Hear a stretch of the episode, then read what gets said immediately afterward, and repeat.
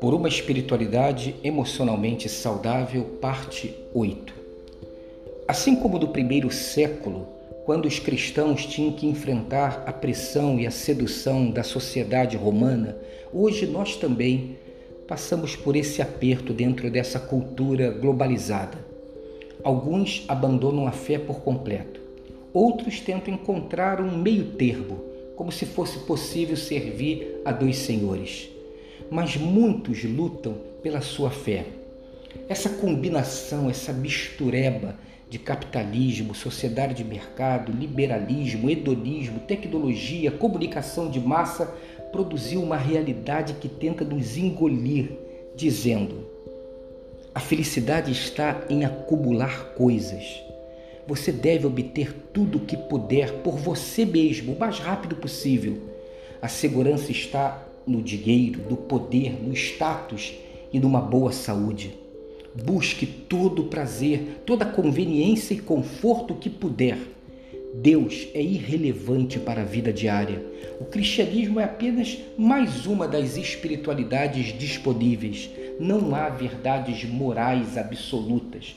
O que vale é a verdade moral para você. Tudo o que existe é a vida na terra.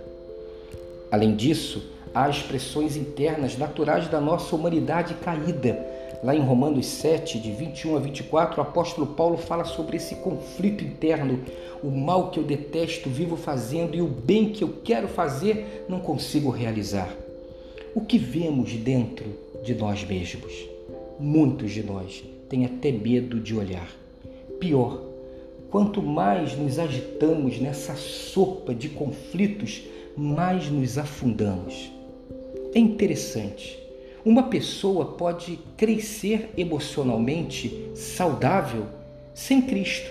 Ao mesmo tempo, uma pessoa pode ser profundamente comprometida com a espiritualidade e permanecer emocionalmente desajustado. Como pode ser isso? Quando alguém consegue juntar a espiritualidade e a saúde emocional, passa por uma profunda revolução de vida e liberdade uma revolução de leveza que leva a saúde de Deus aos porões da alma. A saúde emocional inclui conseguir nomear, reconhecer e, de certa forma, ter um pouco de controle sobre os próprios sentimentos, bons e ruins. Identificar-se com os outros e ter, por esses outros, compaixão, iniciar e manter relacionamentos estreitos e significativos, libertar-se de padrões autodestrutivos que nos perseguem muitas vezes desde a infância, capacidade de expressar claramente seus pensamentos e sentimentos, respeitar o amor ao outro, sem com isso querer mudá-los, querer mudar a cabeça deles pedir o que precisamos ou o que preferimos de forma clara, direta, simples, sem afetações, sem voz trocada. Vivenciar nossas dores, nossas perdas, saber chorar nossas lágrimas, resolver conflitos de forma madura e saber negociar soluções em comum, expressar adequadamente a nossa sexualidade, a nossa sensualidade e se sentir leve com isso. Já uma espiritualidade viva e, e abundante de Deus inclui submeter-se ao amor de Deus em toda e qualquer situação, posicionar-se de forma franca para ouvir Deus e lembrar de Sua presença em tudo o que fizermos, comunicar-se intimamente com Deus. Praticar o silêncio e uma vida crescente de oração, descansar em Deus, compreender a vida na terra como uma transformação crescente em direção à eternidade, como um caminho que tem um fim maravilhoso. Amar os outros e o planeta como resultado de uma vida de amor a Deus.